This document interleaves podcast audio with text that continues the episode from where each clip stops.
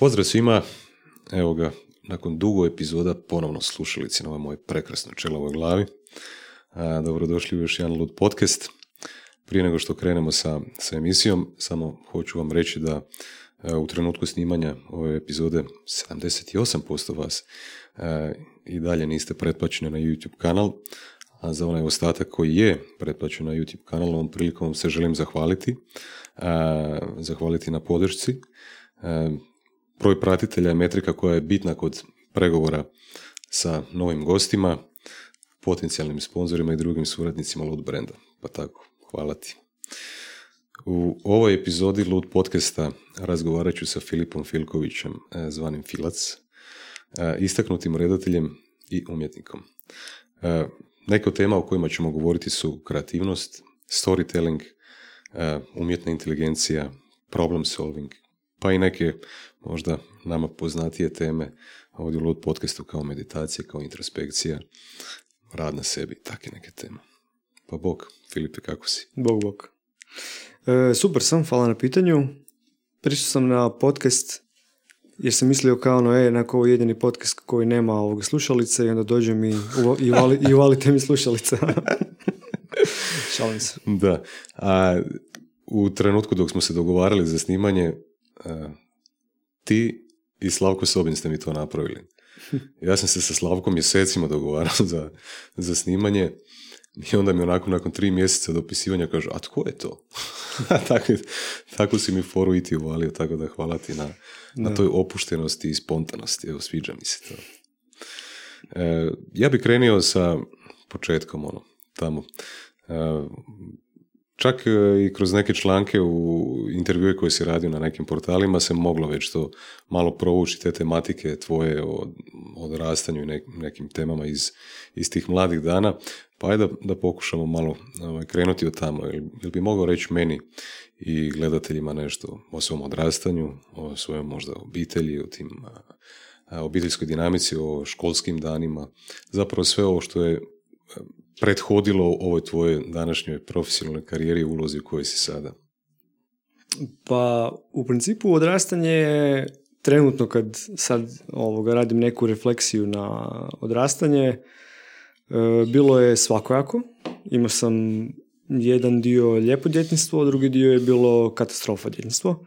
Baš ono jedno jako, jako ovoga, čudno zapravo iskustvo. Kada ti neko onak izmakne samo tepih ispod tebe, padneš na dupe ko ono klinjac od, e, koliko sam tad imao, nekih devet godina i da se kompletna onako obitelj slika o toj onako obitelji samo raspala. Tako da mm, i dalje je to bilo za mene lijepo djetinstvo jer sam imao neko ok društvo, živio sam u nekom ok kvartu koji je van Zagreba, e, ali zapravo ta neka, ajmo reći, e, drama obiteljska me obilježila i iskreno ne bi mijenjao danas e, ništa što se dešavalo, ali zapravo, ono, mislim, onak između roditelja stvari nisu funkcionirale i naprosto je ovoga, jako puno toga smo brat on morali gledat i bili smo primorani ovoga biti dio toga. I eto ti ono naš spika, bolje da su se starci rastali tada, a nisu se rastali tada, nego se ta, ajmo reći, neka zeznuta dinamika jel obiteljska samo nastavila i to je tako da trenutno gledajući na ovoga djetinstvo prva stvar koja mi prođe kroz glavu je to. Ali ovoga, znaš ono, po pitanju nekih ostalih stvari u 90-ima u Hrvatskoj, to je bila ono, totalno neko čudo od svega što se dešavalo. Znaš ono, jer bio je rat, imali smo te podrume, imali smo te uzbune, pa onda u jednom trenu nema ništa, nemaš čips, nemaš e, žvake, nema ništa za kupit, nema kole, pa onda lagano ima svega, ne? pa onda dođu filmovi, pa se... Ja sam zapravo u tom djetinstvu zapravo shvatio da kroz te filmove koje sam gledao, kroz knjige koje sam čitao, kroz e, glazbu koju sam slušao, to je bio neki moj escape od dealing with your parents uh, problema. Tako da zapravo i dan danas, evo zato kažem da je super da i ne bi se vratio i promijenio ništa, jer me to izgradilo zapravo danas u ono, osobu koja, koja sam danas. Hmm. E, zapravo u tom u toj ranijoj fazi života si se susreo i sa problemom mucanja koje sam vidio da si javno podijelio više puta. Kako si se osjećao kao dijete sa tim problemom i kako si se zapravo kako si našao načina da se nosiš s tim i danas kad te slušam vidim da si izuzetno staložen. Evo, prva opaska koju sam si zapisao je zen. I ne vidim ni tragova zapravo tom problemu iz djetinstva. Pa, ne šta, trenutno kad pričam sa frendovima od, e, iz tog perioda, oni mi svi kažu, čekaj, ti si mucao, kao što uopće se ne mogu ni oni sjetiti toga. Jer je bilo kao toliko davno, ali da, bilo je ono, ovoga, počeli smo, doslovno ono, i brat i ja smo počeli mucati isto vremena. Jer je ovoga, prošli smo, kažem, tu traumu zajedno, ono, gdje smo vidjeli to neko nasilje u obitelji našoj i naprosto i on i ja smo samo u jednom trenu ono, flipnuli. E, I ovoga, tako da nekako kad e, mucaš i kad si klinac, onda si na meti drugih e, klinaca u školi koji u tome vide neku slabost i misle da si ono, znaš, ne znam. Drugačiji si. Pa da, drugačiji si, ali zapravo si nekako ono, znaš, vidiš sve, iako ne komuniciraš, jer ti je bed sad komunicirati, jer te oni zezaju, zadrkivaju pod odmorom ili što god. Jel, a zapravo najveći problem tog mucanja meni barem nije bilo to da, jer tipa što me neko zezao, jer smo se onda tukli i moj respons na to što me neko zezao, zadrkivao je bilo da, da sam bio agresivan i onda sam zapravo ispadao u školi imao sam, ne znam, bio sam slan kod pedagogice, ne, u smislu kao ono, da radim sranja, a zapravo, znaš ono, samo sam reaction to the action, jel? Mm. Imao. Ali veći problem ti je, meni barem bilo kod mucanja, kad sam bio klinac, uh, dođeš na uh, ploču i sad pred cijelim razredom te netko nešto pita. Znaš, ono, imaš, što god, ne znam, ok, iz povijesti, iz bilo čega, moraš nešto pričat i ti zablokiraš, ispara da ne znaš, a zapravo sam znao, ali sam znao da krenem pričat da, da ću krenut mucat. I onda uđeš u taj jedan, e, no, ono, kao pred pločom ne zna, dobi dva, a na testu dobi pet. Kak je to? I onda, znaš, ono, si optužen da test prepisuješ, a ovo um, kao tako da, uglavnom te neke, znaš, ono stvari sam proživljavao koje ne možeš ti sad objasniti profesoru, ti si klinac, ne možeš ti njemu sad objasniti, ok, znači, neksus toga je ovo, to se desilo zato, ja ne mogu pred drugima, da mogu solo doći odgovarati ili nešto, jel? Što, evo, sad kad razmišljam, bi bilo super e, da sam se sjetio toga tada, što, što se ovog nisam sjetio, nego ti si naprosto, kad si klinac, ti si u modu preživljavanja od danas do sutra i onda tak ideš zapravo kroz život. Sve do jednog trena kad e, znaš ono, skužiš da više ok, ne možeš tako, nego sad moraš ići, e, moraš nastaviti e, nekako dalje. Želiš ostvarivati svoje snove, koje nisam dobio nikakvu podršku za te svoje snove kad sam bio klinac od strane roditelja, ali više iz nekog pragmatičnog smisla, ono kao ne znam, ja sam uvijek pričao da želim biti redatelj i da želim raditi filmove, a njihov odgovor bi bio, come on, kao, znaš da redatelji ne dolaze iz ovakvih obitelji, kao, ili, come on, kao ono, mucaš, ne? kad je pričaš s nekim od, e, od frendova i tak, ne, pa bi onda to bilo zapravo dosta ono, kao neki downer, znaš, ono, malo te samo to spušta, ali još više ti daje force da ovoga, kažeš, e, da pokažeš svima ono srednjaka i nastaviš dalje zapravo i zapravo se ostvaruješ u tom nekom smislu. Tako to je bio moj put. Ja sam samo uh, i kada se nisam još bavio s tim, kada to još nisam radio, sam čitao užasno puno ovoga literature, gledao užasno puno filmova, učio iz najboljih stvari, najloših stvari i nekako gradio sebe kroz to za jednog dana kad dođe vrijeme, onda ću zajahati taj val. A kako, kako si riješio taj problem sa mucanjem uopće? Uh, znaš šta, oprostio sam roditeljima. U naj, da ti najjednostavnije onako objasnim zapravo. I to je znači nešto što recimo danas kad upoznam nekog ko muca, svaki ima neku svoju priču.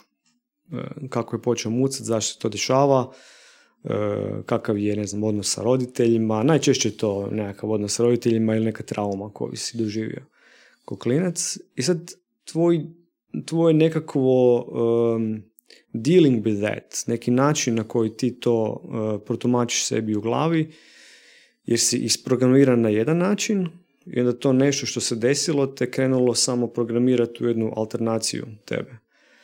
I ti zapravo trebaš shvatiti i spojiti se nazad na taj svoj pravi put, a ljudi često to ne nađu taj switchback, uh nego samo nastave dalje i, a mislim to ti koji ono ljudi koji su ljeni uh, počistiti sve i usisati stan, nego samo pod tepih stave prljaštinu pa bude bude mama ili bude sestra ili bude neko drugi će to pokupiti ili ću ja kad, ću, kad će mi se dati savjet pa ću onda.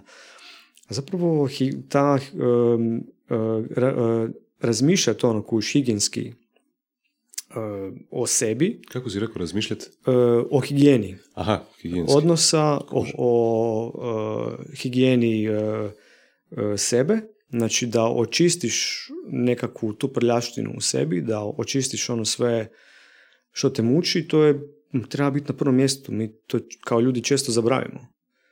Jer mislimo da je ono kao, ma dobro, budem prespavao pa će me sutra prestati boli glava. Ili ne znam, ono, boli me leđa pa, znaš ono, a bude to on proći, pa će se sad ono kljukat sa tabletama, kužiš pa će proći samo ono kod sebe. Ne, trebaš se, trebaš se doslovno zapitati, ok, zakaj se to rješava? i onda se vratiti na to i samo, ok, raditi na tome. I to je možda, ne znam, za nekog meditacija, možda je za nekog uh, suočavanje sa nekim prostorom, sa nekom uh, neko se boji pauka.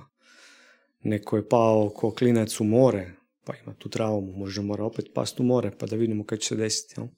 Znači, svako to mora za sebe za, ovog zapravo skužiti, ali za, je, ono, dosta mi je ono, fascinantno dosta ljudi sam upoznao koji ovoga mucaju i onda ti krene priča. Znaš, ono, ja dam neko svoje iskustvo, pa oni meni daju neko svoje iskustvo i onda ti ovoga dosta često taj poneki moj savjet koji dam, jer ne želim sad zadirat, ti moraš sam skužiti kad ti treba pomoć. Ne može tebi neko reći, ej, tebi se treba pomoć.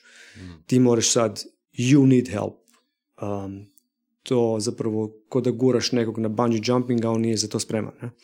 nego se sav, sav ono zgrčio, pa kad ga potegne, onda ovoga, mora ići kasnije na, na ovog, ne znam, ono, kojiš, kiropraktiku i tako. Ti moraš znat da to želiš i onda tek si opušten and it happens. E, tako da, par iskustava tih ovoga, ljudi koji su mucali ili mucaju, koji su mi pričali što im se dešava onak, u životu, dao bi im samo neki mali hint u kojem smjeru da pokušaju e, i evo, dobio sam nekoliko pozadinskih e, feedbackova da ajmo reći da je uspjelo ili da su radili na tome i uspjeli su napraviti neki taj ovog veliki task e, zahvaljujući tome što su actually da, malo su pogledali u sebe. Hm. E, da, li si, da li si radio sa nekim ko, ko ti je bio podrška recimo s nekim profesionalcem ili si to jednostavno već u mlađoj dobi, ne znam, tinejdžerskoj ili kasnije u 20. godinama samostalno rješavao taj problem. Mislim, ne bi, ne bi se sad predugo zadržavao na, ovoj tematici, ali mm. Me zanima kakav ti je bio ono modus operandi, kako, kako si došao do mm, toga? Neki ti idu na govorne vježbe, ja nisam išao nikad na govorne vježbe, neki ti idu mhm. na te govorne vježbe gdje ti zapravo sebe na neki način denfaš kuliraš u situacijama i e, ili nađeš neke zamjenske riječi pa nešto pričaš zamjenski Uglavnom, to nije dugoročno ovoga, solucija, zato što to je nešto što ti možeš sad u ovom trenu napraviti privremeno. Ali nešto dugoročno, ti actually moraš baš pogledati u sebe i naravno to ne možeš sam. E, za mene to bio ono jedan ovoga, on majstor ovoga s kojim sam radio, koji me naučio kako zapravo meditirati i kako kroz tu meditaciju pomoć e, sebi i ne znam, eventualno pomoć drugima, ali prvenstveno zapravo ja sam išao tu da pomognem sebi. uh To je neki bio tvoj Mr. Miyagi. Tako Yeah. nešto. A, kako to izgleda danas u, u tvom životu? Da li, da li imaš nekakve a, one, standardne rutine koje se možda nastavljaju na, na, na ovu meditaciju? Da li danas meditaciju prakticiraš i imaš još nekakvih alata recimo u svom arsenalu koji koristiš? Pa, mislim sad, neko vrijeme nisam meditirao i onda taman skužiš kao neke stvari kao, znaš ono, skužiš samo da nešto ne štima. Malo si, ono, tipa disbalansiran. Ehm, neke stvari te krenu malo nervirat, neke stvari te krenu, ono, živcirat e, na poslu ili nešto, znaš, ono, vidiš nešto pa ti nešto kao samo onak, dobivaš neku potrebu da reagiraš, a nije na tebi da reagiraš. I onda zapravo ono, shvatim, aha, ok, dobro, to je zato što nisam meditirao mjesec dana. Pa se spustio na tu razinu niskih ono, frekvencija gdje ti si dopustiš da ono, zapravo na neke stvari ne, ne odreagiraš zapravo e, kako bi većina odreagirala. A to je, ne znam, trubic u autu umjesto da znaš, ono, propustiš to i shvatiš ono, ok, dobro. Što je zapravo point montaže, uh, montaže ovog meditacije? Da ti kad ono, uh, si, ajmo reći, svjestan svega što se dešava oko tebe, kad si svjestan da osoba preko puta tebe s kojom pričaš, ili si na telefonu, ili se mailaš, da i ona proživljava nešto. Recimo u produkciji je to dosta bitno. Znači, nije samo stvar uh, biti nekakav bić i gurat nešto naprijed, pod svaku cijenu, pa će nešto biti. Ne, trebaš zapravo uzeti u obzir da svi ti koji su uključeni u taj, u taj neki proizvod, u to nešto što se producira trenutno, nešto proživljavaju u tom trenu drugo. Tako da trebaš naći najbolji način kako ćeš voditi taj cijeli tim i kako ćeš ih actually čut. Znači, ljudi se nekad se prave ko da te čuju, ko da te razumiju. Ljudi nekad pričaju kujuš istim jezikom, a ne razumiju se pričaju onak iste stvari, ne razumiju se. Dakle, zapravo taj princip rada, ne samo da primjenjujem na sebi, znaš ono kao na, na higijeni toj koju sam ono spomenuo, nego zapravo i u produkciji svojoj ovoga, nekako volim, i to fakat je tako, to smo onako usvojili kao neku metodu rada, da imamo jako puno razmijevanje za druge, želimo čuti ljude, E, ne guramo kuđiš ono previše ništa svoje ako ne moramo, nekad fakat nemaš izbora pa moraš, ali zapravo želimo da, da to sve na kraju kad napravimo proizvod, da to bude proizvod jedne zajednice. Što se kuži. Kuži se ta razlika kad je investirana energija tih ljudi e, svojevoljno, a kuži se kad je ta energija da, ono, dana, to jest, uh, kako da kažem, na kijelu kradena, jer je neko nekom držao gan pored glave da, da to radi mm. za tebe. E, kad, kad govoriš zapravo da si kroz meditaciju, da si dobio sposobnost bolje čuti drugu osobu, da si dobio očito sposobnost bolje empatije, a, i spomenuo si sad da onda produkt recimo nekakvog projekta koji radi, radiš, a, kojeg si, kojem si ti na čelu recimo, a, je bolji proizvod iz razloga što ljudi koji su dio tima projekta, plus ljudi koji su recimo dolom zemlje kad, kad, kad si snimao, kad ste to radili, imali ste i aktere koji nisu dio tima, jel tako? Mhm. Ali ako sam te dobro shvatio, rekao si da kad imaš te sposobnosti, recimo tu vještinu nekakvu um, koju, koju si gradio, koja, koja je izražena, da imaš mogućnost stvoriti cijel, ono, povezaniju i, i, sinergiju zapravo između svih članova na tom projektu, ne samo, ne samo unutar svog, svog mm. tima. Mislim da, ne znam koliko je sad onak to van izašlo kad sam pričao uh, kako si to o, o, shvatio, ali doslovno to se može samo svest na, naj, na ono, simple stvar. Just be human. Kužiš. Jer ti kad nekom, recimo, Dulom zemlje je kompleksan projekt, ti ti dolaziš ljudima u njihov, u njihov nekakav living space i ti provodiš tamo a između 7, 8 do 10 dana i mi s njima tamo nešto stvaramo. I mi ne možemo tu doći ko šišmiš iz pakla, znaš ono, koji tu sad nešto sad će ono, ili da nam se ne da, ili da nešto, znaš ono, da šutamo kablove po e, setu i tako. Znači svaki detalj prisutnosti tvoje, odnosno naše tamo kao tima, e, je bitan. I zato ja ne želim da nas vozi e, vozač koji hračka, zato ne, vozi, ne volim da je tonac koji previše puši i ne znam šta priča gluposti koje ovoga nikog ne zanimaju, sad baš karikiramo, ono. Mm. E, ili da su, ne znam, ono, snimatelji takvi i takvi, ili da, znaš, ono, da netko u timu pokazuje da zapravo tu ne želi biti. I koliko god to zvučalo kao ono bonton, kao pa da, to je normalno, kao pa kad nismo svi tak na setu.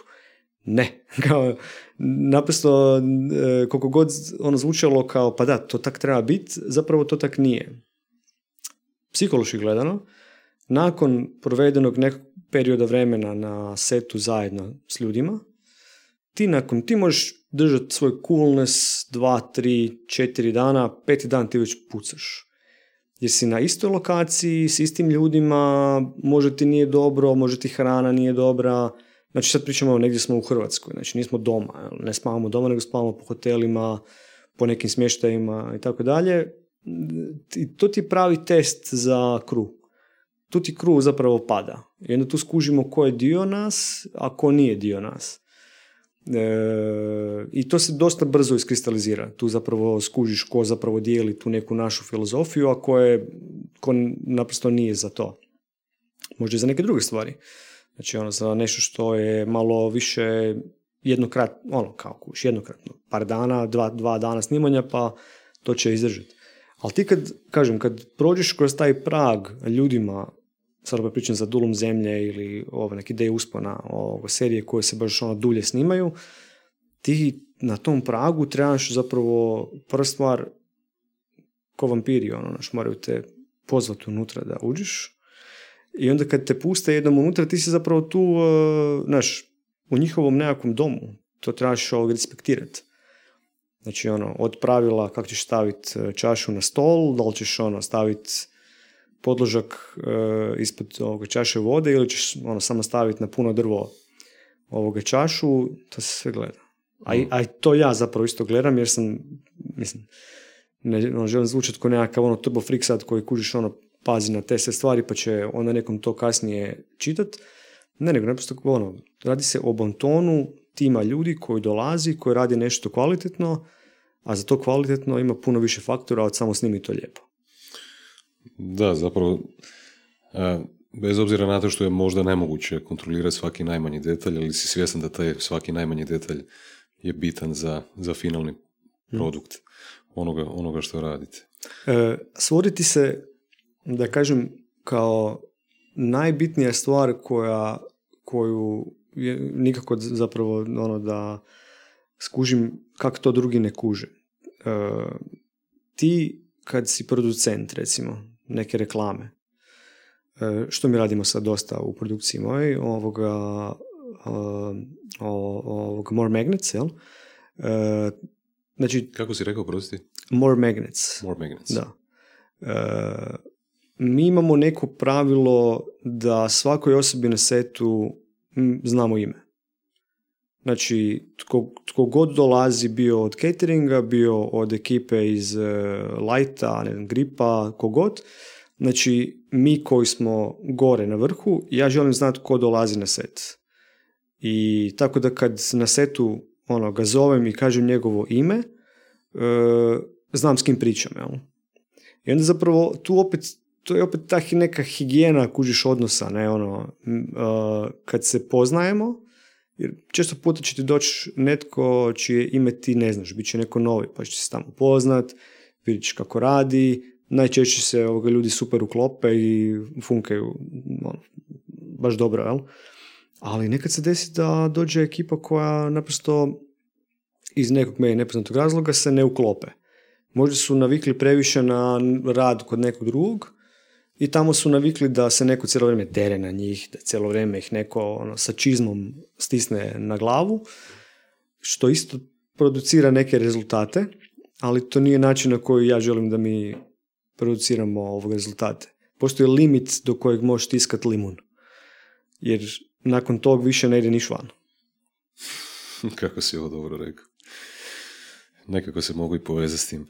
A, mislim, fantastično mi je ovo što si rekao, koliko god zvučalo jednostavno, to je dosta teško i meni koji se trudim ovaj, primijeniti u svakodnevnici just be human, tako, tako si rekao.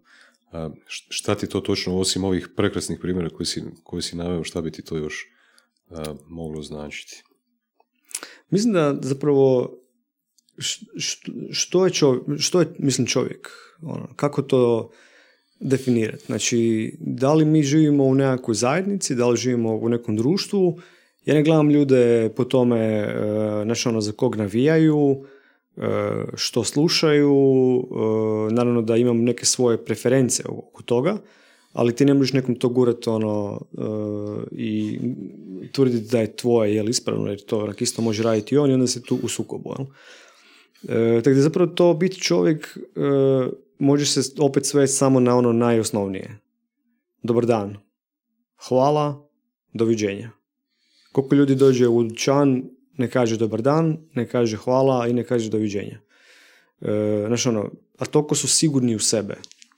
Znaš ono, toliko su kao ono, si bitni, a zapravo, znaš, ono, te neke osnovne stvari koje možda teta u dućanu ili neko sasvim deseti, njemu može uljepšati dan, ne? a koliko je teško to zapravo reći iz nekog ega ili ne znam čega. To je ko ona bahatost, e, dođeš svaki put u restoran i očekuješ ono, da će biti jelo najbolje. Dođeš, svaki put dođeš ono, kao, znaš, očekuješ, imaš neko očekivanja. I onda dođeš jedan dan i onda te jelo razočara. I kaj onda?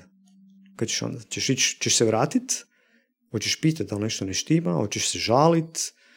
Ovoga, komunikacija je bitna. O, jako ne, jer ta tvoj, taj tvoj komentar, taj put u restoranu možda može njima dobro doći da skuže, aha, ok, možda smo malo stavili previše papra. Ili možda ono kao, htjeli su te zavaljati, onda staviti neku drugu namirnicu, a naviko si na jednu, ne? pa onda kao ono, davat do znanja da nešto ne štima, komunicirat, e, davat dobru kritiku, davat lošu kritiku, to je super. To je onak, vraća tebi, vraća ljudima ko ping pong. E, ovo, ovo zapravo, o čemu ti sad pričaš, e, kada razmišljam kroz prizmu vrhunskih sportaša, recimo prvaka u nečemu, to su ljudi koji često kažu da su zapravo samo se trudili usavršiti osnove. Jel?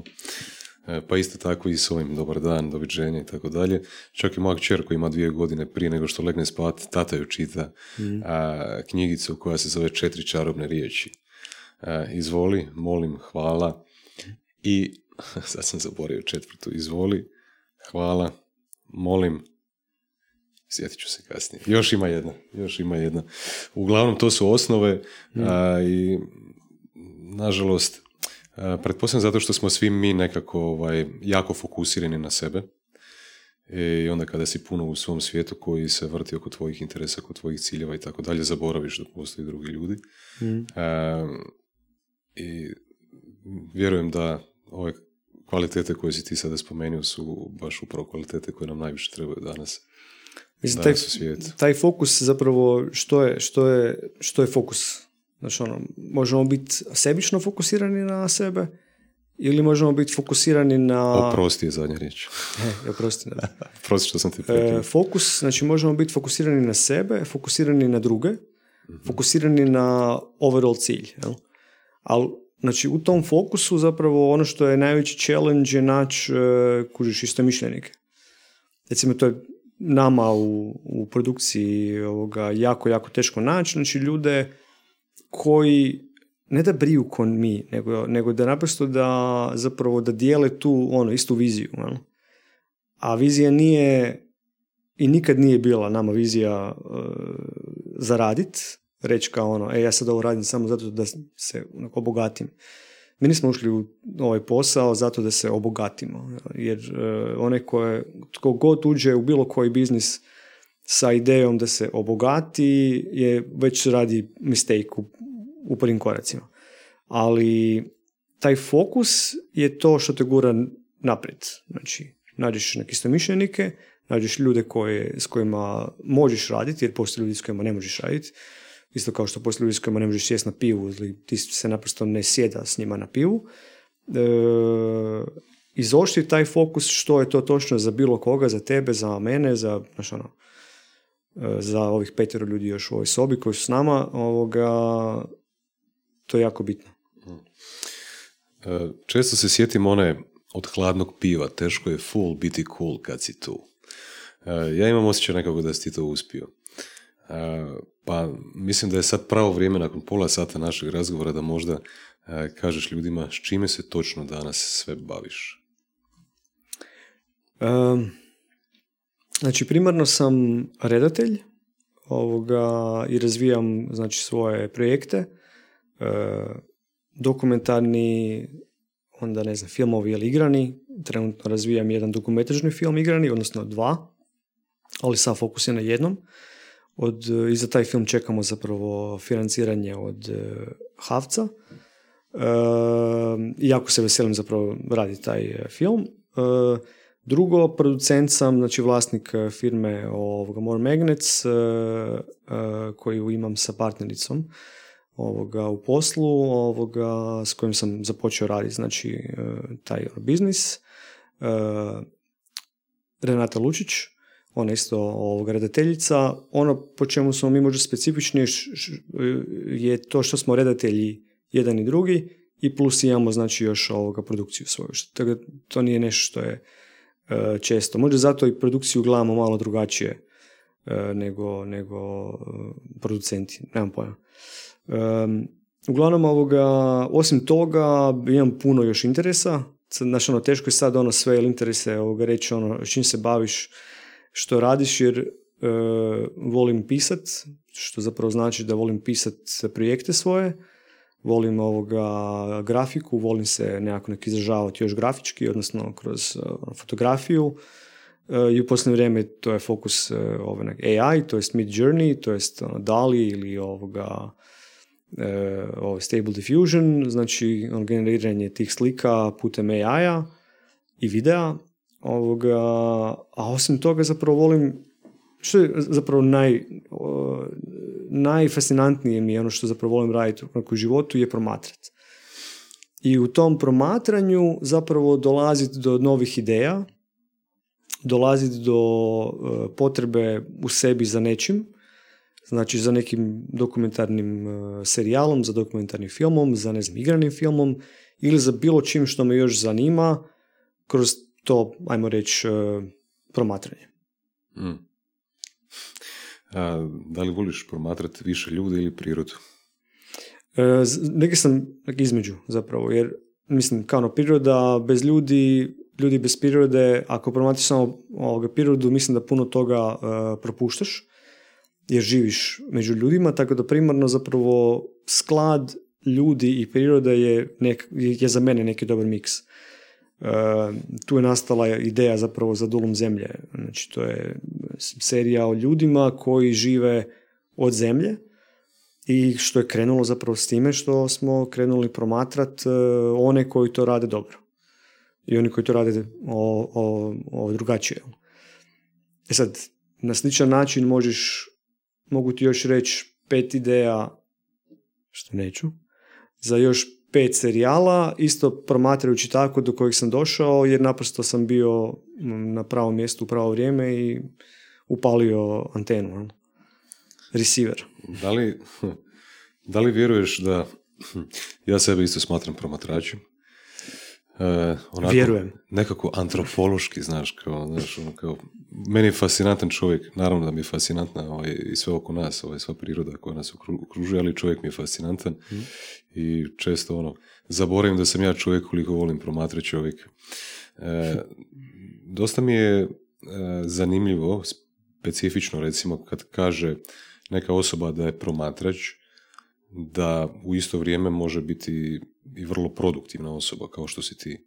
Da li, da li to ide ruku pod ruku po tebi ili često ne ide? Mm, ovisi koliko si angažiran. Znači imaš promatrače, imam jednu frendicu koja je davno, davno prije, to, to je bila tad u tom periodu, ono, luda priča koju sam čuo o, o ovoga njoj, ona je naprosto hodala je gradom i onda bi pratila ljude. Našla bi neku osobu, bakicu, djeda, nekog momka koji im se o, kao svidio ili neko i onda bi ga pratila kroz grad. Znači, pazi ovo sad, ono, na trgu nekog nađe, uđe u tramvaj, ide do kraja da vidi gdje će ići. I onda bi tamo bi pratila nekog dalje. Znači, to je, to je zapravo bila neka zanimacija. Tako da, ali al point priče je zapravo da nije s tim ništa napravila. Znači, ono, nije napravila nekakvu, zapisala neku observaciju, nije napravila neki rad od toga, nije osmislila, nije fotografirala pa da napravi nekakvu onak izložbu od, od te ideje i ta ideja mi je uvijek bila toliko kao fascinantna, ono gotovo nekako detektivski, onako onak interesantna i onda sam uvijek ostao razočaran što s tim nije ništa na, napravila na kraju. Ili stokerski. Stokerski, da. Naravno da je, ali opet, ako to no, pretvoriš u nekakav umjetnički rad ili u nekakvu, mm. Studiju o nečem, mm. super ideja. Mm. Mislim da se take, da take osobe francuzi nazivaju flaneur, taj što voli promatrati ljude, recimo. Su oni koji otvaraju kapute. Da.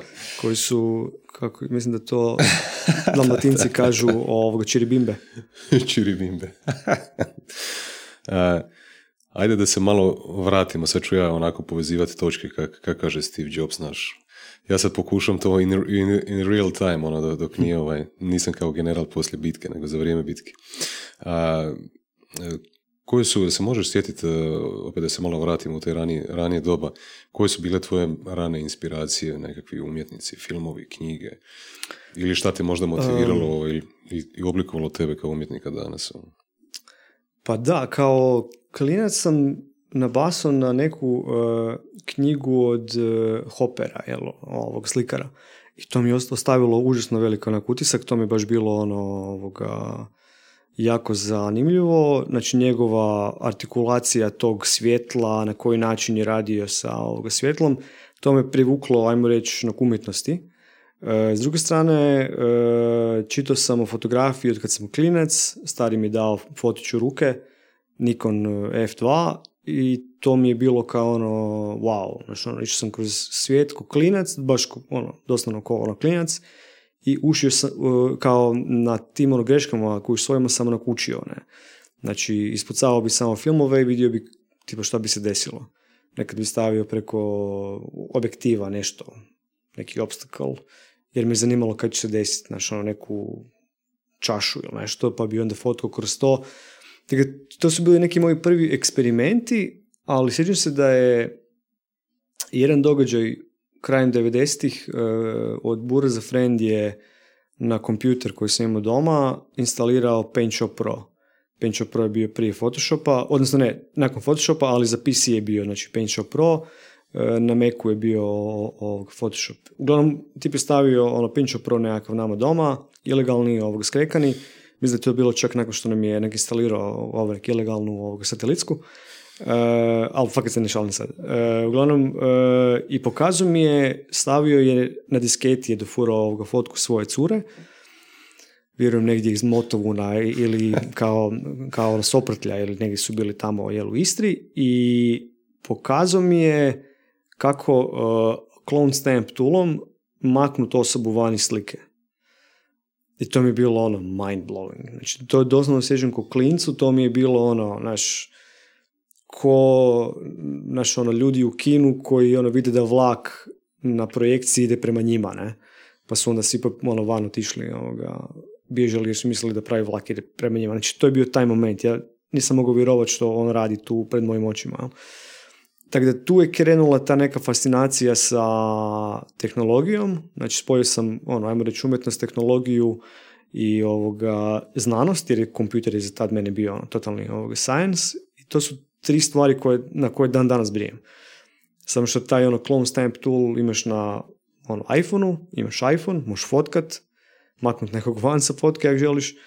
Um, Tako evo, to je, to je baš ono, ajmo reći, onak, inspiracija je bila velika za danju karijeru, a od filmova, ono, to je bilo i od glazbe, ono, čovječ, to je, stari je imao tad onak ilegalnu viroteku u kvartu, to si ti...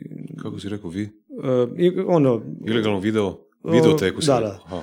Ono, to tad u tom periodu uh, kad je bio rat na početku 90-ih, uh, ono, iz, iz Kina bi se snimali filmovi sa platna na ono, VHS-ove, one bi to presnimavali i imali bi videoteku svoju. Ono.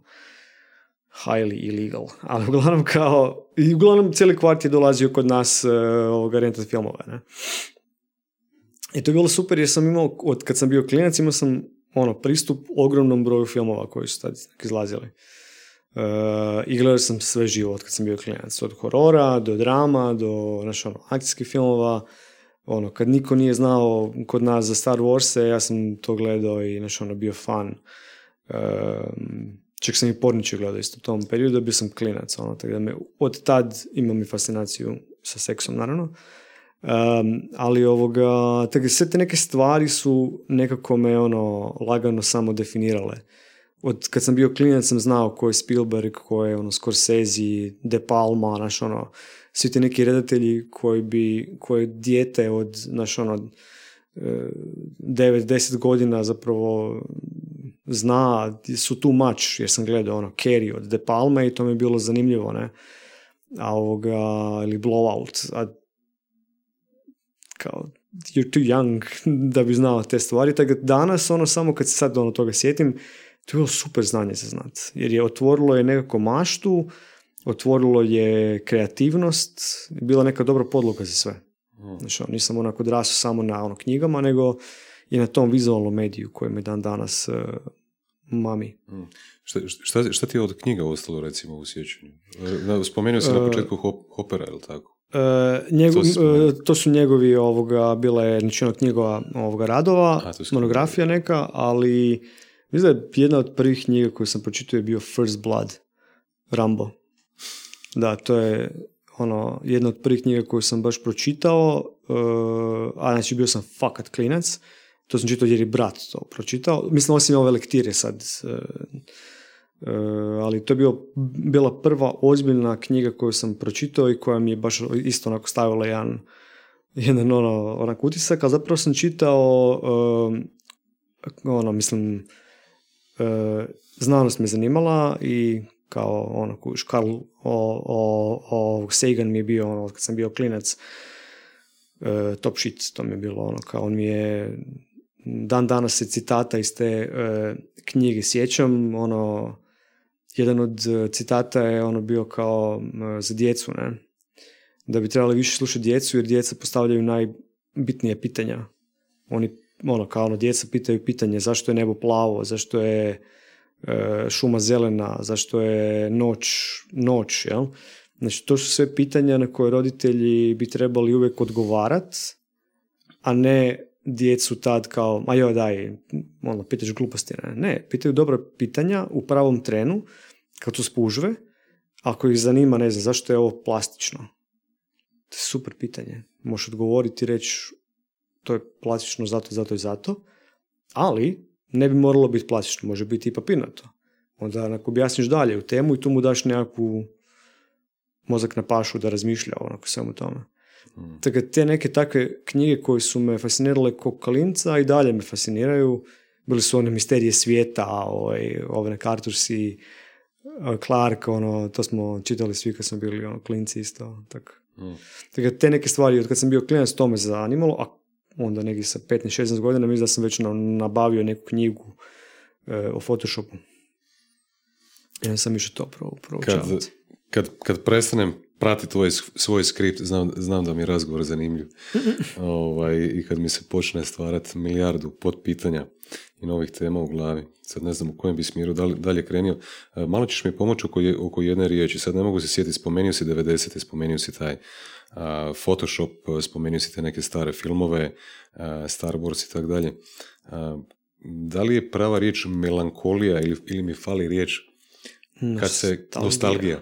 E, nekako mi se čini da u zadnje vrijeme puno tvrtki ili umjetnika zapravo igra na tu ljudsku nostalgiju kad vraćaju nešto. Sad ja ne znam koje si ti godište, ja sam 85. I sad, naravno, ti si mm. treći. Mm.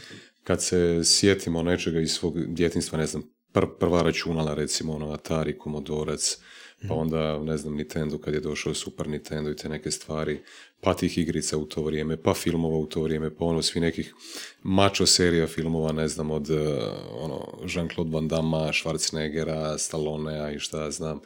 Uh, da li, kakve emocije tebi izazivaju a, te 90 ili, ili 80 ili ti filmovi, Ma, ta nostalgija, melankolija? Mislim da znaš odgovor ovoga, mislim, bude neke super ono, uh, feelinge i sjećam se Uh, mislim da se sjećam svakog filma kojeg sam gledao prvi put u kojem sam ih sam onako uvijek ove neko ono mudu gledao taj film, ne?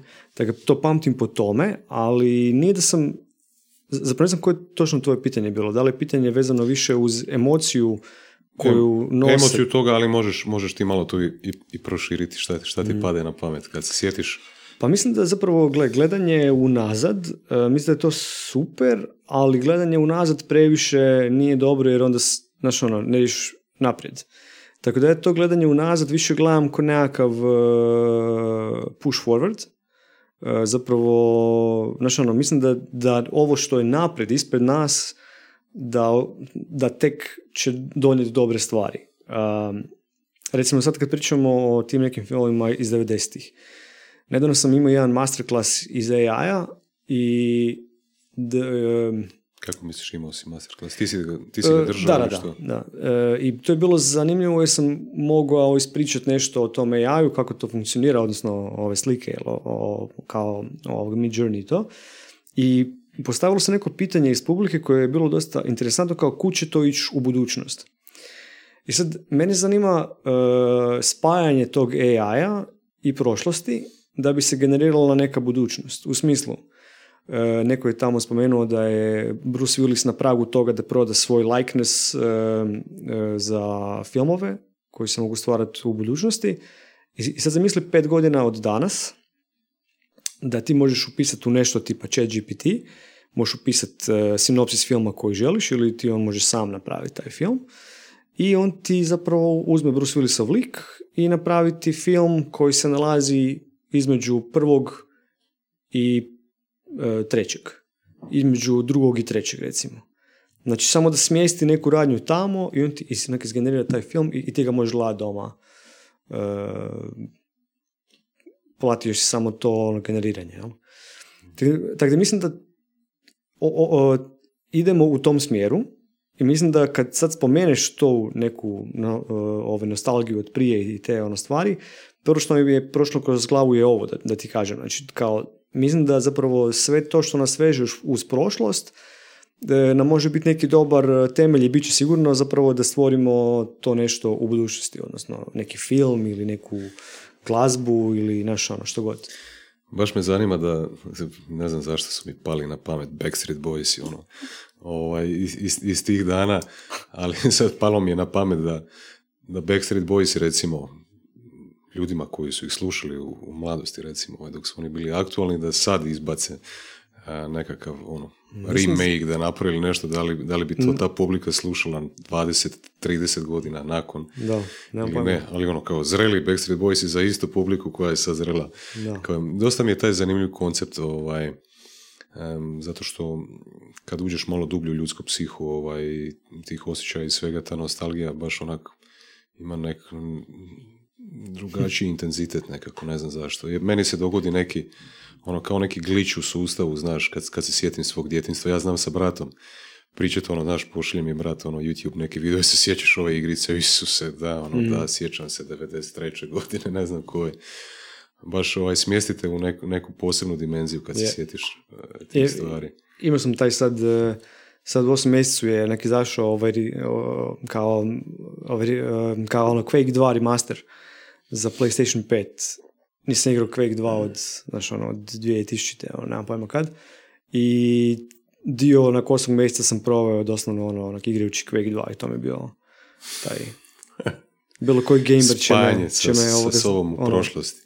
Ono, bilo koji gamer će me ovoga shvatiti. Ne, meni je zanimljivo da se sad malo vratim ovak na umjetnost iz ovog nekog iz društvene prizme ovaj, umjetnosti sve je zapravo nekako informacija, sve je komunikacija i umjetnost je isto su, je, među ostalom su te dvije stvari. I čini mi se da, da je puno intenzivnija komunikacija nego možda neka formalnija vrsta komunikacije, kao recimo kad čitaš neku non-fiction knjigu ili tako nešto. ono, nekakav textbook ono, na, na, mm. na temu nečega koji je stvarno sve to ono lijepo je rašlanjeno, objašnjeno, praktično ili racionalno, ali emocija ti dođe onako nekako ovaj, hm. ispod e, površine ili, ili ono, u mrtvom kutu gdje ju ni ne vidiš i ono, it hits home i nekako ovaj, zna napraviti bolju promjenu u čovjeku nego, nego, nego ovaj nekakav drugi oblik.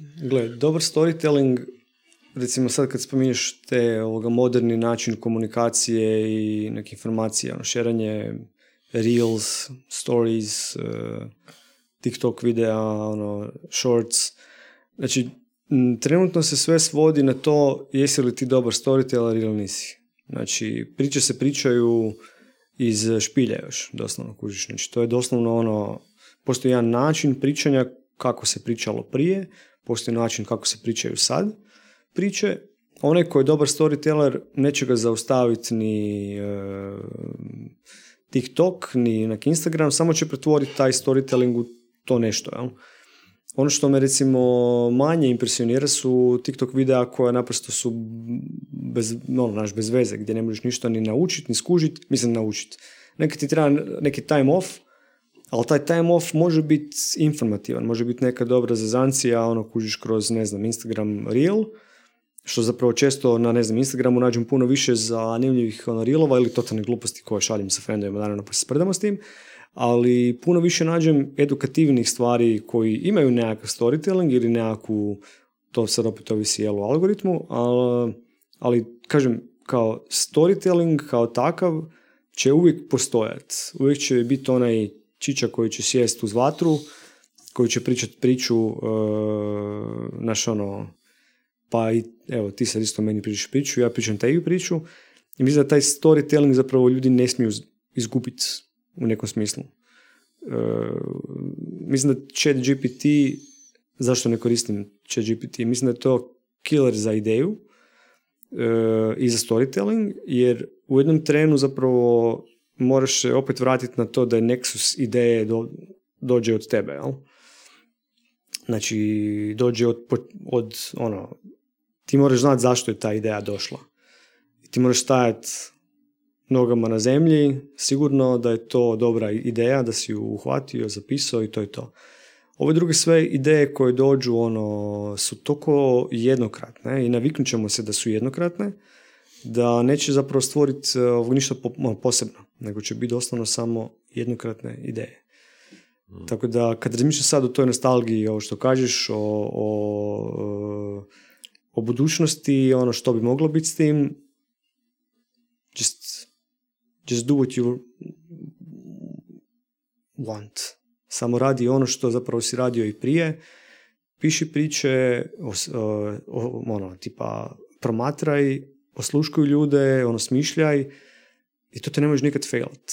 Jer ta originalna ideja ovoga će napraviti puno bolji boom nego neka, neka ideja koju je, ne znam, smislio nekakav AI ili nešto. To sam baš danas pričao s jednom umjetnicom um, koja zapravo se opire mid journeyu, a promatra sve ovo moje što se radi, jer joj je bed da ta izvorna ideja koja ima, s kojom je spojena sa tim nečim, da će nek izgubiti to. Hmm. Ja recimo na chat GPT gledam drugačije, sad možemo i u tom smjeru ćemo vjerovatno otići. ja mislim da ono što je bitno u toj kreaciji zapravo ta taj dio ko-kreacije osobe koja daje feedback, ona koja, koja stoji iza chat GPT ili nekog drugog AI-a. Mm. ovo je samo neki ono, force amplifier recimo uh, onoga što ti jesi mm. i nekakav tvoj ono, asistent ili tako nešto. Ja, ja na, na to gledam na taj način. A šta, šta bi rekao, sad spominjali smo taj storytelling, spominjali smo kreativnost, šta bi rekao koja je meta vještina umjetnika, ono najbitnija neka vještina koja je skroz ispod površine i možda nije toliko jasno uočljiva na prvu? Mm, skužiti ono tko je zapravo fokalni point toga što ti pričaš. Tko je promatrač, kome se ti obraćaš. Ako je to video, um, znači ono, mi imamo sad ove kamere tu i sad te kamere naš snimaju i ta kamera je sad kao ono osoba. Jel? Ono, mi se pravimo da te kamere nisu tu, a kamere su tu. I sad kad ti gledaš dugo onako tu kameru, ta ono, osoba koja gleda, publika koja doma sad ovo gleda, mm, radije bi da ne gledam u njih, nego bi da gledam u tebe. Kužiš.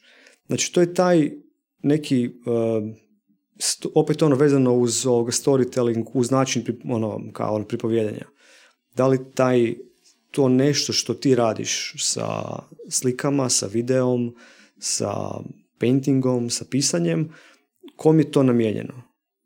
Znači, tvoj koncept može biti doslovno da mi pričamo ovako gledamo u ljude, to opet daje neku drugu poruku, više je ono personalnije, a ovo tu je onako opet neka druga forma. Iskreno nisam još vidio nijedan podcast takav, to je bilo interesantno napraviti, znaš, da, da ne gledamo jedan u drugog, nego da to ti onda, svako gleda u svoju kameru. A to ti onda kuš ono dnevnik, to ne želiš, vjerujem mi. Ono. Da. Ovo je puno bolje.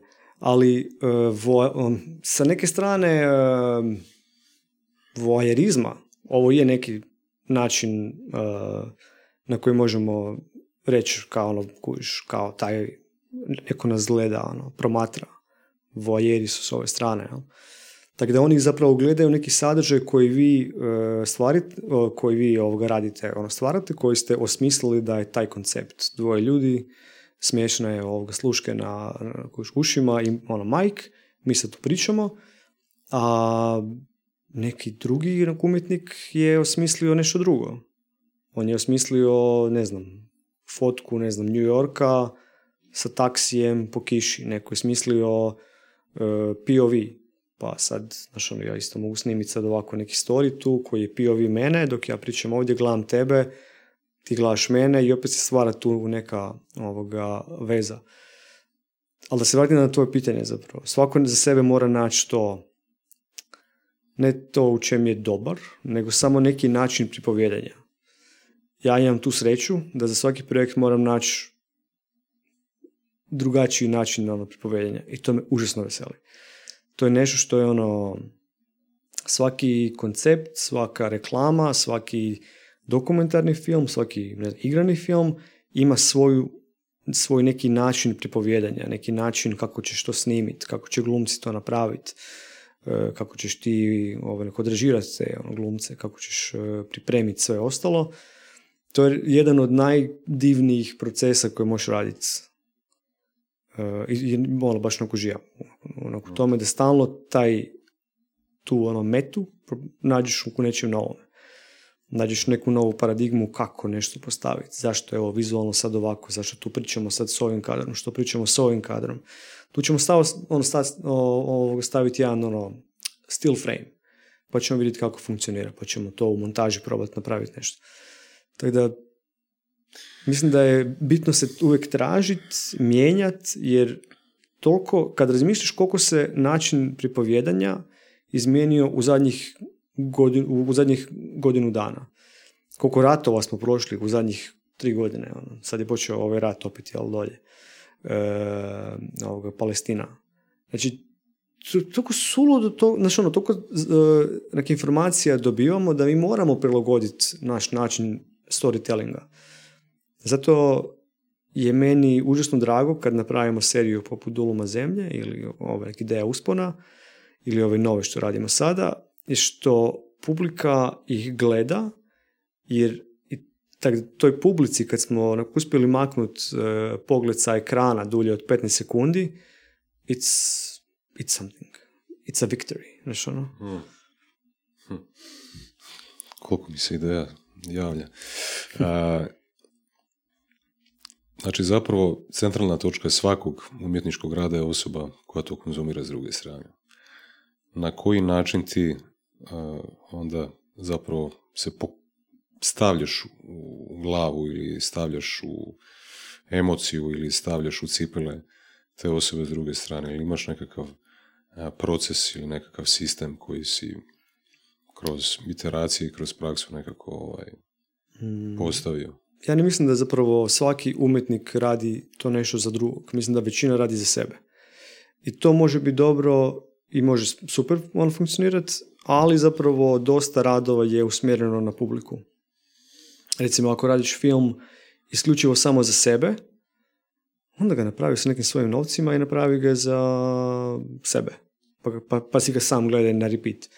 Ja mislim da svaki film zapravo treba na neki način biti za publiku. Svaki dokumentarni mora na neki način publiku dovući e, u kina, mora zapravo dovući pred ekrane.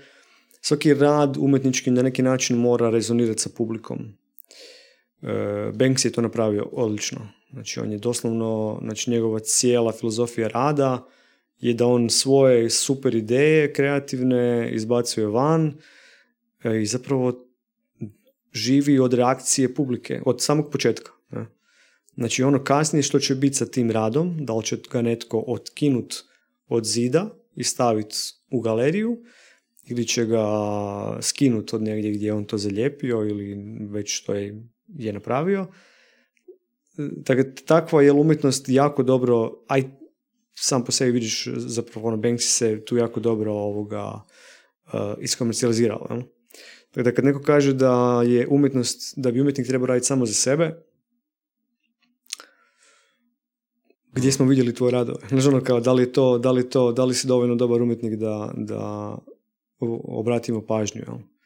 Ali mislim da ima odličnih umjetnika u Hrvatskoj, mislim da stvarno ima ono, baš sam fan nekih ono hrvatskih umjetnika, ono koji, čije ono radove bi vrlo rado onak imao doma, ali ne mogu ih si priuštiti još a od mnogih imam doma radove jer sam počeo biti kolekcionar tog što mi je naprosto lijepo. To je, znaš ono, i appreciation i zapravo nekako nekakav onako, ulaganje u tu neku opet zajednicu. No? I to doma imam isključivo baš samo radove ovoga kao, kao ono, domaćih umjetnika koji su mi e, za nekako kao ono, posebni. Jel?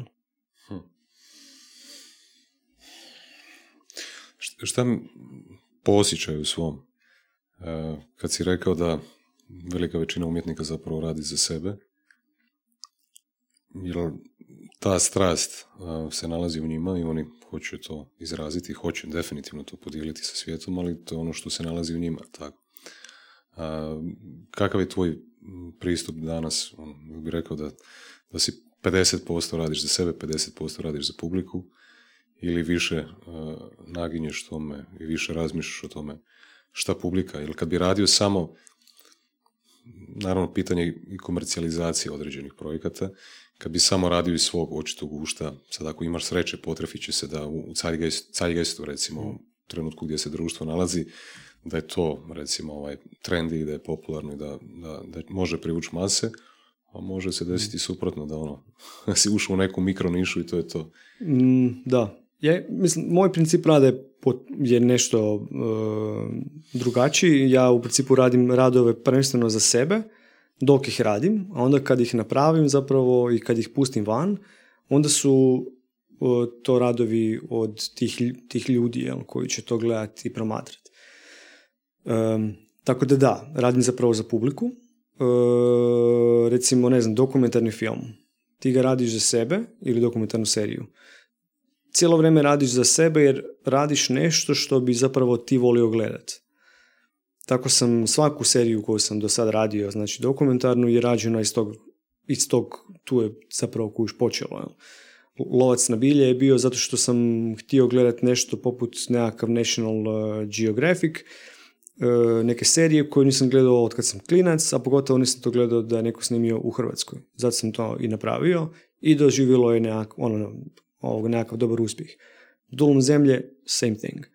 Um, ovoga, i ono, svaka zapravo nova serija koju radim i osmišljavam, to je ono što sam ti rekao zapravo, uh, slušaš, promatraš, uh, uh, gledaš zapravo što funkcionira u svijetu, kako stvari zapravo oko tebe ono funkcioniraju možda ćeš u nekom bircu totalno random čuti dvoje ljudi koji pričaju o, o nečem što će te inspirirati za nešto. Jel?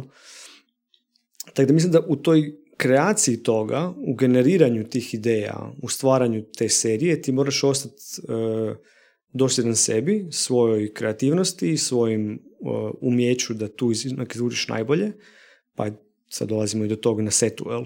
Kad dođeš kod tih ljudi, kad, kako ono, pričaš s njima, da van izvučiš najbolje od njih, jer to su dakle na, totalno ono, naš ljudi koji nemaju veze sa televizijom. Mi dođemo snimati ljude koji su uh, natural. Ono, um, ali zapravo uvijek negdje in the back of your mind imaš tu ideju da to radiš za tu publiku, tako da svako pitanje koje ja postavim tim ljudima kad vodim s njima tamo na intervjue je usmjereno u taj sadržaj.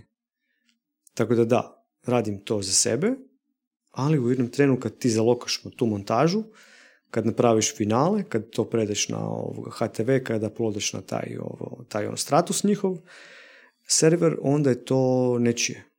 Onda čekaš premijeru i onda slušaš kasnije što ljudi kažu kad pogledaju um, i kako oni to nekako doživljavaju. Znači, najbolji feeling kasnije od toga ti je kad ti neko to kaže, dođe do tebe i kaže kao, ili ti pošalje poruku, svejedno, mene je to inspiriralo da ja krenem raditi nešto svoje. Imam zemlju, odlučio sam posaditi nešto, ne znam, lješnjake. I onda ti se javi opet za godinu dana i kaže, e, fakat, ono, napravio sam deal s nekim, otkupio sam još neke ovoga lješnjake, bit će nešto ono kod biznisa.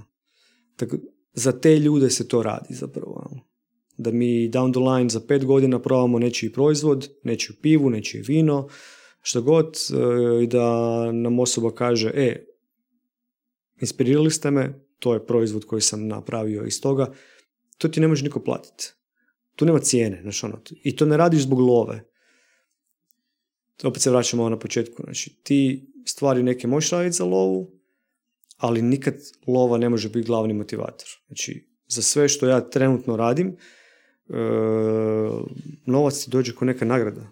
Tu si najslobodniji. Kad, kad ne razmišljaš o tome, kužiš koliko moraš nešto, koliko ću dugo biti u uredu sad, koliko ću dugo biti ono, ovo će trajati, ovo ću sad, ovo će mi trajati, tu ću morat raditi, uf, znaš ono. E, često si radio sa Džibonijem, e, malo prije smo pričali, rekao si da si, misliš da si 12 potova snimio. Mislim čak i više. producirao, možda čak i više.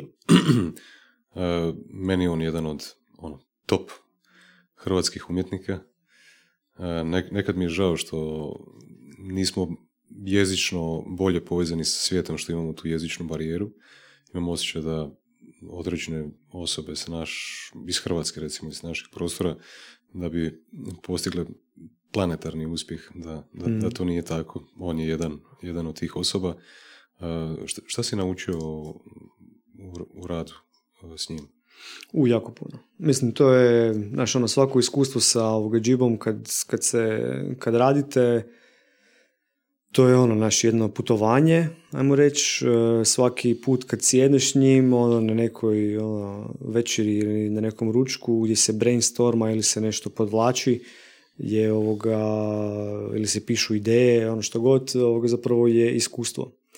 Tako da, znaš ono, od svih umjetnika, ajmo reći s kojima sam radio glazbenicima e, u Hrvatskoj, on je ono jedan od, od ono, stvarno, ono, znaš ono, možeš reći, e, imaš, imaš baš dao si mi nešto dobro na kraju dana. A zapravo svi živimo od te neke razmjene. I onda smo zapravo nekako skužili da to nije samo jednostrano, nego zapravo ono, naš, pričam nešto sa ovoga džibom i onda on isto par dana kasnije se vrati s tim, e, ali on si rekao, daj mi, daj mi taj link na onaj, neki film, znaš, ono, ono, sendeš link, ove, na IMDb link, pa onda on, on skuži, aha, da, pa će on to nabaviti. Recimo, takav odnos jer je, je sa ovoga imam i recimo ne znam ono Mile Kekin to je takav nekakav ono takva razmjena se de, ono baš ono desi koja nije samo ono ok da nam napravi spot nego je nešto više, nešto dublje gdje zapravo i oni i ja tražimo nešto, neku tu konekciju, neku posebnu notu u toj ideji. Znaš, ono, a to ti doslovno dođe, znaš, ono, kad, kad kao redatelj nekog spota, kad ti dođe ono, takav uh, kujuš glazbenik ono, poput Gibonija i kaže ono kao, ok, budem ti pustio sad par pjesama koji će izaći tek za godinu dana, pa ti biraj za koju bi radio spot, to, to je dosta cool, zapravo ono stvar, a zapravo ti i da neku slobodu da uz njega čak prediciraš može što bi moglo biti hit, pa onda onak pričamo onako o toj pjesmi. Mislim, sličan odnos je bio i sa ovoga Masimom isto. Ono. Masimo isto bio ono čovjek nešto ono, s kojim kada ono sjedneš, imaš ono, naš, možeš pričat e, stvarno jako dugo i o, o glazbi, o filmovima, o umjetnosti. Tako da to su, to su sugovornici koje, kojima kojima ono baš e, ono, znaš, kada ono sjedniš onda možeš i naučiti nešto i podijeliti nešto na kraju krajeva sve to ima nekakav odjek onda i na taj finalni proizvod koji napravite zajedno. Da, s kojima očito uživaš. Uživaš razgovarati. E, ne znam da li sam te to pitao, ali ajde, e, uskoro ćemo preći na pitanja publike. E, šta, šta znači za tebe biti umjetnik? Jesam, jesam te pitao to pitanje? Mislim da nisam. Zapamtio bih ga da se pitao. Mm. Pa zapravo, apsolutno ništa. Mislim, to je nešto, kako da kažem, to je, to je nešto, um, mislim, što je kujuš umjetnost? Znači, ono, umjetnik je, u, u, znaš, jako je teško reći što je sad umjetnost više, ono. Kad neko proglasi nešto nekakvom umjetnošću, ono. Promatramo, znači, povijest umjetnosti, gledamo sve to nešto što se stvorilo, što se napravilo do sada, vrednujemo to ono stvarno jako. U posljednje vrijeme, evo, što je, što je zapravo, gdje je ta granica? Um, znaš, ono, zašto si ti ti? Kako to def... Znaš, ono, kao... Misliš da, misliš da je to toliko duboko pitanje da, da, ga, da ga možemo grebati jako, do, do kraja jako. života? I da to je nešto, evo, recimo, to je nešto što je mm, jako dobro pitanje za postaviti u gru, ono, među grupom ljudi. Jer onda se desi, onda će jedan će dobaciti to, znači ono, da, da se nešto novo još otkrije. Jer čut samo nekako mišljenje jedne osobe je mrvicu kao ono, uh, presubjektivno je zapravo. Ajde pokušat ću naći samo malo ovako. Mislim da je ovo jedan od, od, prvih puta kad će zapravo upaliti, zadnji put sam ovo isto pokušao, mislim da je jedno pitanje bilo postavljeno, se prijatelj moj koji prati podcast je jedan od mojih najvećih, ono, moje najveće e, podrške, on je zapisao par pitanja ovako na, ovu moju pripremu u prošlom gostu, ali evo ljudi su, neki su se neki su imali čak i više pitanja, znači to su im jako interesantan kao, kao osoba. Hm ajde pokušat ćemo evo, svi AI se zove na Instagramu profil, pa pita jesu li ljudi koji stvaraju AI art artisti? no, ne znam. I don't know, man. ne, ne, ne, kao to je ono, da, ne znam, kako, to, to, to, to je toliko novo da ti uopće ne znaš što je to. Znaš, ono, to je ko ono kad, um, znaš kao, it's too soon. Naprosto, evo, ne znamo još. Hmm. Znači, vidio sam na svom Facebooku, neki ljudi su generirali u Mid Journeyu, kad još niko nije ni znao za Mid Journey, ono, prošle godine, na početku godine, su generirali neke radove koji su, očito su, dakle, Mid Journey, ali oni su to predstavljali kao da je njihov rad, kao da je njihov um, slikarski rad. I to su stavili na uh, Facebook svoj, jel? Um, kažem par, kao dvoje zapravo, jedan je čak i profesor jedan. I znači znam kako izgleda slika generirana Mid Journeyem verzija 2, mislim da je to bila verzija 2, bilo je totalni kič, bez veze. Ovoga, mislim, bilo je interesantno, ali bilo zapravo u primjeni je zapravo bez veze. Um, I ovoga, i on je to stavljao gore uporno na face, uporno na face kao ko da je njegov rad, ko da je on to naslikao. Još je to nazvao nekako da, je, da ti u primisli bude kao kist. I onda sam ga maknuo sve se više nisam to mogao gledati. Jer zapravo zajahao je taj jedan val mid journeya i predstavljaju je nešto kao svoj ono slikarski rad što nije zapravo ono slikarski rad. Dakle, to je recimo meni zanimljivije pitanje da li on pravi artist toga, a, jer je upisao par riječi u ovoga Mid Journey i onda to predstavio kao real art koji je naslikao. Jel? A ovo sad to ćemo znati za pola godine do godinu dana kad se definira malo jasnije taj synth, što je zapravo synth slika. Jer znači na stoku trenutno imaš stok slike koje su fotkane sa fotićem imaš e, stok slike koje su kao AI. I već sad postoji hm. zapravo definicija gore, ok, ovo je synth, ovo je foto. Znači foto taken with that, ono, kao ono, digital camera, ili synth koji je ono stvoreno putem uh, nekakvog AI. Hm. I to će biti sve više i ovoga više, čak će tići toliko daleko da ono desni klik e, na sliku, JPEG bit će tamo u onom, uh, kako se zove, Exifu, jel će pisati da je to napravio synth. Možda zapravo opet se može u modu onda vratiti i NFT ovaj, ili će baš biti dobra, znači, dobra povezanost. Nadam se da se neće vratiti. NFT mora umrijeti kod disko. Da. Doslovno. Da. Zapravo, bit će, bit će jako teško um, zaštiti to kao autorsko dijelo generirane slike sa AI recimo toolovima, hm. pa moguće da je taj um, NFT ta značajka da, da se neko određeno dijelo koje je stvoreno i koje se nalazi na internetu da se na taj način zaštiti i da bude pohranjeno u blockchainu kao informacija hm. zato što mm, tolika je mogućnost generacije sad pomoću toga ja da što je super za nekoga tko nema, recimo u ovom trenutku koji je novi projekat koji nema budžeta da, da bi plaćao te neke stock images ili nešto, hmm. ili video, ono što god. Tako da je dosta dobra stvar. Evo sljedeće pitanje. A, koji su mu profesionalni, a možda i osobni motivi bili da krene sa snimanjem serije Dulom zemlje? Konačno, drago mi da nisu sva pitanja vezana uz AI. Ovoga... ja sam malo biro, bilo je, bilo je više. Nice. E, pa mislim, Dulum zemlje je zapravo čisto, e, to je bila jedna osobna potreba e, su autora Tome Krnića i mene, da napravimo seriju u kojoj kad na televiziji gledaš poljoprivrednike, da ne gledaš uvijek poljoprivrednike koji nešto kukaju. Koji nešto, znaš ono, ti ga upališ neke te ovoga, poljoprivredne jel, emisije, najčešće ćeš čut desila se tuča, nastalo je sranje e, i to je to. E, a zapravo se ne prikaže taj drugi dio uspjeha. I onda zapravo ta negativa koja se cijelo vrijeme o kojoj se priča i o kojoj ono, mediji samo uvijek negativno sve pišu, ali uvijek postoji taj flip side, uvijek postoji taj uh, koji sam ja doživio jel, osobno sa tim ovoga, dok sam snimao ne znam, lovac na uh, bilje, često bi naš ono, u prirodi upoznao nekog ili na polju ili na livadi ili bi otišli kod nekog poljoprivrednika ili nekakav OPG pa tamo nešto jest, pričati s njima.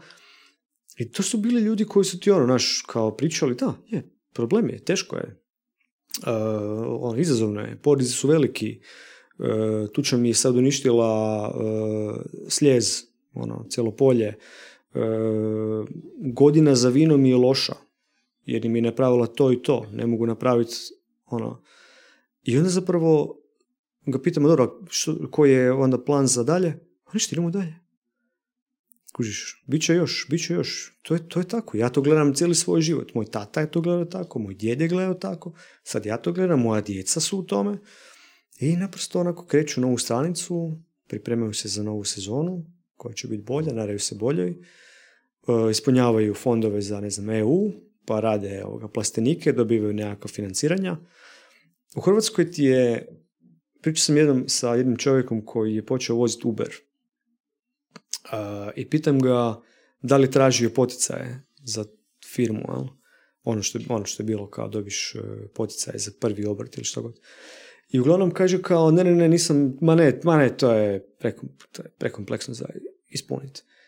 Srme fakat nije. To je, to je najjednostavnija stvar za ispuniti. To što ti nisi to ispunio je zapravo tvoja ljenost. I onda smo ušli u tu diskusiju gdje se ja njemu objašnjavao da je on zapravo ljen. Ovoga, I povuci potegni i složio se sa mnom. Možda je on taj koji mi je dao one star na Uberu kasnije. Ovoga, ali, ali, ovoga, da, ali, znači ono, kao, doslovno je stvar u tome da neko drugi ti može to napisati. To, to, to je se doslovno pisalo, ono, po ovoga njuškalo su bili kojuš oglasiti, neko drugi ti samo, ono, pa ti to predaš pa dobiš poticaje. Ideja je bitna. Znači, ideja da dobiješ zapravo potice za nešto što želiš raditi, cijeli auto si mogao kupiti sa tim poticajima. Što znam da su drugi napravili, jel? Ništa pametniji ljudi od njega, ništa gluplji ljudi od, od njega. Naprosto su se ono, samo ovoga snašli. Znači, postoje oni ljudi koji se, koji se mogu snaći, koji na, na ovoga zahodu ne bi bili gladni. I postoje oni ljudi koji zapravo kad otvore tu hrpu papira i ono vide da je to sve ovoga papirologije ima puno, život je papirologija. Znači, znaš, u jednom trenu kad zapravo skužiš da je sve papirologija, tek onda polutaš mirno i ono, postaneš vlasnik DO-a, postaneš vlasnik obrta, postaneš, počneš plaćati poreze i onda nekako slobodnije ono, kročiš ovom zemljom jer znaš da si ti dio toga i onda imaš pravo glasat i onda imaš pravo ići na ne znam, izbore, boriti se za nekakvu bolju vlast, imaš se pravo žalit jer dok si ti u tom sistemu i zapravo zbog svoje ljenosti ne ideš dalje, onda si sam kriv. Jako lijepo rečeno. A, zadnje pitanje od gostiju i onda završavamo. Ivan Brezak Brkana, možda njega i znaš. Uh, pita ga kako, kako mu je bilo iskustvo biti dio MI3 community Znao sam da, da će to pitati. Pa, da, znači Mitri.org je bilo, uh, bila zajednica na kojoj su se dizajneri, ilustratori, programeri, uh, slikari, kako ja znam, fotografiji okupljali i tamo bi šerili svoje ove, radove. Znači to je bilo nešto ono divno, ono stvarno u tom periodu, početak 2000-ih uh, i kasnije zapravo 90 ja mislim, E, bilo je ovoga, baš ono, super je experience se šerao, mišljenja, glazba, grafike, e, tako da to, to, to, je po meni bilo baš ono jedno, jedan divan e, community. Dan danas mi se ljudi znaju javljati po gradu kao, e, kao, no, znam te još od tamo, ne, ja ih zapravo ne prepoznajem jer je svaki imao nekakav mali avatar, ono, koji nije bio ni avatar, nego su bile male slikice, ono, naš, teško raspoznati ljude i promijeni se ljudi zapravo nakon 20 godina, ovoga, ali mi super da svaki e, taj kuš osoba koju ono sretnem tako, svi pričaju na taj na afirmativan način o tom, o tom uh, sajtu, tako da, ja ne znam kaj se čekam, mislim da treba rebootat taj mitri.org org i napraviti zapravo novi sajt za novu generaciju. E, moje zadnje pitanje za tebe, pa onda završavamo. Imam neki feeling da je vezano uz AI. Ne, loš ti je feeling. Moraš poraditi na intuiciji. A, da li postoji osnovna poruka a, ili vrijednost neka koju komuniciraš ti kao zajednički nazivnik svih svojih dijela? Intuicija. Intuicija. ne, ali fakat.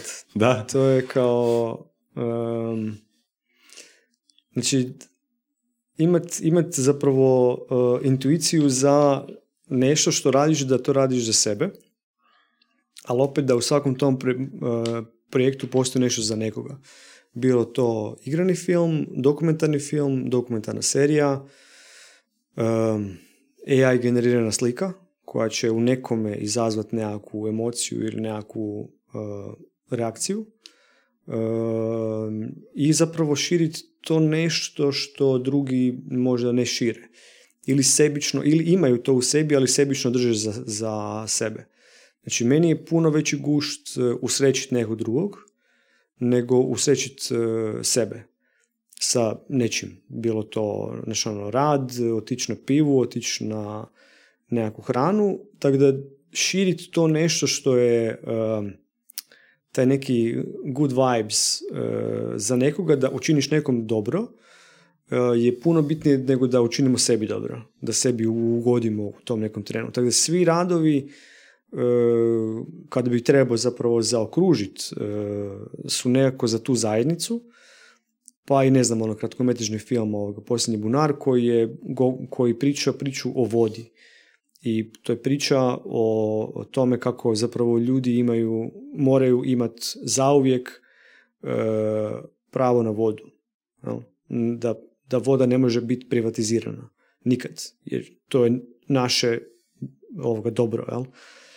E, tako da svaki projekt ima to nešto što zapravo govori o nečem što mene, moj nekakav engine e, gura dalje Um, ja se ne želim od toga nikad onako dvojiti. Ja sam, osjećam se nekako ugodno u tome. To nije za sve. mislim da to ne mogu svi uh, ni valorizirati, ni zapravo skužiti zašto ti to radiš, jer neki će to protumačiti na neki svoj način, ali meni je bitno da na kraju dana mirno spavam i znam što sam napravio s tim i zašto i potencijalno da znam kako to može rezonirati kod ljude, odnosno jednu tu neku informaciju kad daš, gdje to se može otići.